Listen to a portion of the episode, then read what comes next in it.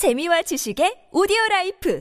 팟빵 안녕하세요. 군사돋보기입니다. 현재 가진 장비나 탄약이 크게 부족해 연전 연패를 반복하고 있는 러시아군이 그나마 믿고 있는 것은 30만 명이 동원되어 크게 늘어났다는 병력의 숫자뿐인데요. 그런데 알고 보니 병력의 숫자만큼은 많은 줄 알았던 러시아군에 대한 진실이 밝혀지자 병력수에 대한 보고조차 사실은 거짓이었다는 게 드러났습니다. 러시아가 동원을 완료했다는 30만 명의 예비군은 알고 보니 거짓 보고에 불과했고 실제 징집된 예비군들의 숫자는 발표된 30만 명에 크게 미치지 못하는 것으로 드러나고 있는데요. 상황이 이런데도 절대 성공할 수 없는 공세를 도네츠크 전선과 루한스크 전선, 바흐무트 방면 등에서 매일같이 계속하며 자국군을 스타크래프트 저글링 쏟아 붓듯이 소모시키고 있으니 기가 막힐 일입니다. 게다가 그동안 전쟁에서 목숨 걸고 싸워온 러시아군 병사들에게 지급된 급여가 하나도 없으며 어떻게 남겨진 가족들에게 이런 것들을 주고 전장의 총알받이 및 대포밥으로 계속 내몰고 있는지 경악할 일인데요. 생각보다 더욱 최악의 상태에 놓인 러시아군 병사들의 상황을 알아보겠습니다. 전문가는 아니지만 해당 분야의 정보를 조사 정리했습니다. 본의 아니게 틀린 부분이 있을 수 있다 있다는 점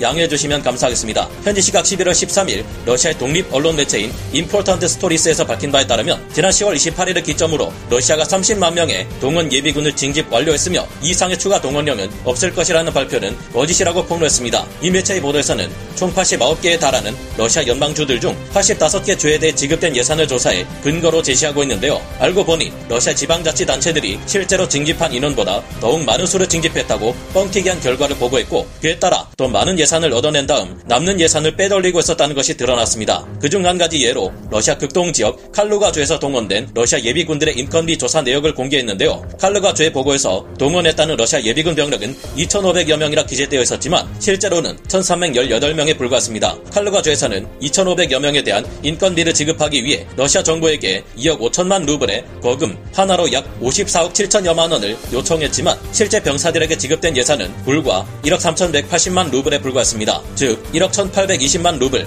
한화 약 25억 9,685만 원 정도의 예산이 어딘가로 빼돌려졌다는 의미입니다. 이 추론은 러시아 예비군 한 명당 10만 루블, 한화 약 219만 원 정도의 급여를 지급하는 것을 전제로 한 것입니다. 그러나 Important Stories 측에서 폭로한 칼루가주 군사위원회의 내부 문건에 따르면 2,318명이라는 수치조차 어림짐작일 뿐 실제로는 얼마나 많은 인원을 동원했는지조차 제대로 파악되지 않은 것으로 추정되는데요. 러시아 각주의 지방 정부들이 이처럼 부정부패를 일삼게 부채질한 것은 역시나 러시아 연방 정부였습니다. 러시아 연방 정부에서는 동원 인력에 대한 인건비나 필요한 군수 지원을 일절 제공하지 않고 지방 정부들에게 알아서 하라고 모두 떠넘겨 버리는 무책임한 태도를 보였기 때문인데요. 러시아 연방 정부에서는 받은 돈은 없고 병사들의 가족들에게 명목상 급여는 줘야겠으니 어쩔 수 없이 현금 대신 로드킬 당한 사슴의 고기라든가 냉동 된 생선이라든가 감자나 땔감과 같은 형편없는 현물로 급여를 대신한 것으로 보입니다. 그러나 이 지방 정부들의 권력들조차 자신들이 약간이나마 가지고 있는 현금이나 예산은 일절 지급하지 않고 자신들이 어디론가 빼돌린다거나 하는 부정부패를 일삼고 있지 않을 것이라 단정하기는 어려워 보입니다. 왜냐하면 동원된 러시아 예비군에 남겨진 가족들은 연방 정부는 물론이고 지방 정부 또한 병사들에게 급여를 지급했다고 보도하고 있지만 실제로 가족들이 받은 것은 감자 같은 어이없는 물건이다 보니 분통이 터지지 않을 수가 없는 것 인데요. 가족들에게는 이처럼